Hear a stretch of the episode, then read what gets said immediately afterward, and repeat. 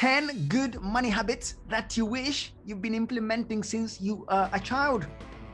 Well, thank you so much for joining me today, and uh, welcome to this first episode of the 10 good money habits. I hope it will be educative for you, potentially challenging, but more importantly, informative to help you survive and manage your money better after COVID. And as always, I am grateful to have you join me. So let's get started with habit number one. So, habit number one is earn it. All right, earn it, make money. Let me ask you this How do you earn your money? How do you make your money? What do you do for a living? Right? How does your money come to yourself? How many ways do you think are there to earn money? There's two ways you make money. One is you work for money, and the other one is money work for you. You work for money, and money work for you. Can see here, we can see that on the left side, or on the side where you have the E and the S and the S, you, ha- you are either employed or self-employed. The other side, you have money work for you, which, which means you're either a business owner or an, uh, or an investor. So either you're employed or self-employed, business owner or investor. So you can clearly see these two ways you make your money. Now, which one should you be employing? Both. Ideally, you want to be employing both systems. Why? You and I were made, were created to solve problems. We were created to be a community. We were created to help one another. If you want to, to go to, to, to a higher level, we were created so we can make this planet like heaven. That means we have work to do, which means you have different skill set than I do. The work you can do, the best way you can do it, only you can. Because guess what? Like your thumbprint, there's something that you were created for. But that's going to take work to discover, isn't it? We might talk about that late, at a later time. So there's two ways to work for, to, to make money. Either you work for money or money works for you. How many should you be employing?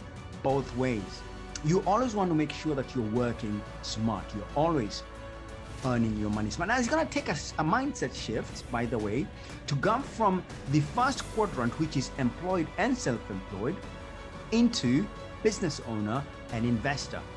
Now, the beautiful thing is, in today's world of technology, this has been made so much easier.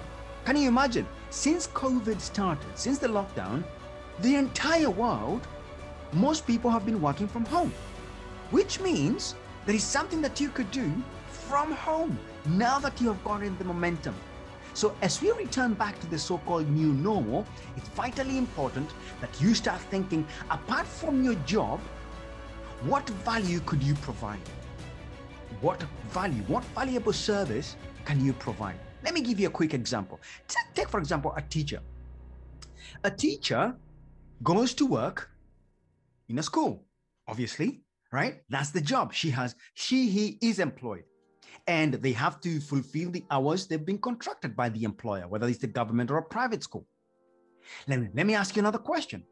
What would that teacher do outside of school that does not conflict with what they love to do?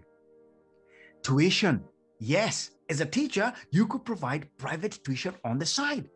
Now, that means you are making you're, you're working for money and now you have become self-employed on the side.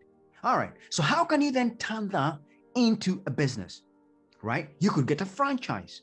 You could hire someone who will uh, work when you're not there. That means with your expertise you're overlooking the business while you also do what you love which is teaching. Now, that's just one way. There's multiple other ways, and I'll discuss that with you as we continue sharing with you some of this information about making money. Now, parenting tip. If you are a parent, trust me, you want to start them young on how to make money. You want to start them young on how to be financially responsible. And chores are a brilliant way to do it. Now, I know it can be tough. I have four kids. Four. My first one, he's 16 and I still have to remind him to do his chores and so you get the gist if you're a parent. Now, when I was young, I hated doing chores. However, anytime there was an incentive, like money, oh yeah, I would jump onto the opportunity and I would make sure I would shine my brothers uh, and, and potentially get the pay. But what happens when you promise the kids something and then you don't pay them or you don't fulfill your promise? Now, you as a parent are teaching them that someone is going to abuse and use them in the future. Are you preparing them for success or for failure? When they go to work and they're told to do something, you've already sown the seed in their head that one day your boss may give you work and then pay you so little. So it's vitally important as a parent. If you make a promise, make sure you fulfill it because you're training your children to succeed. Now, will you have challenges with this? Yeah, you might. But hey, guess what?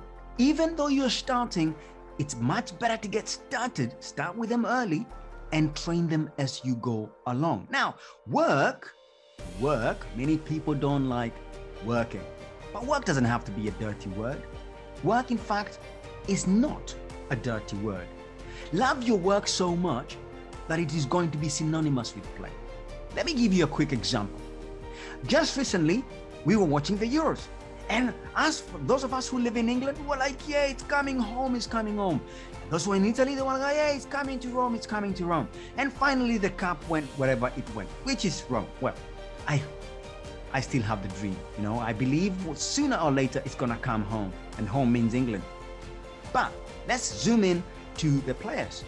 They work hard day and night, keeping fit, eating right, exercising, mental conditioning, physical conditioning. We don't see that, do we?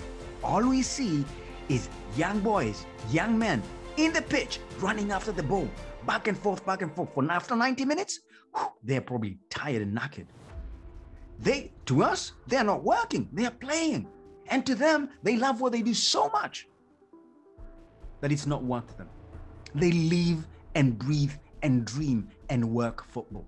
That's just one example. So let me ask you this Is it possible that you love your work?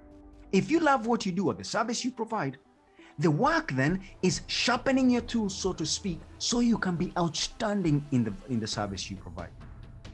Now, your job will pay you wages, right?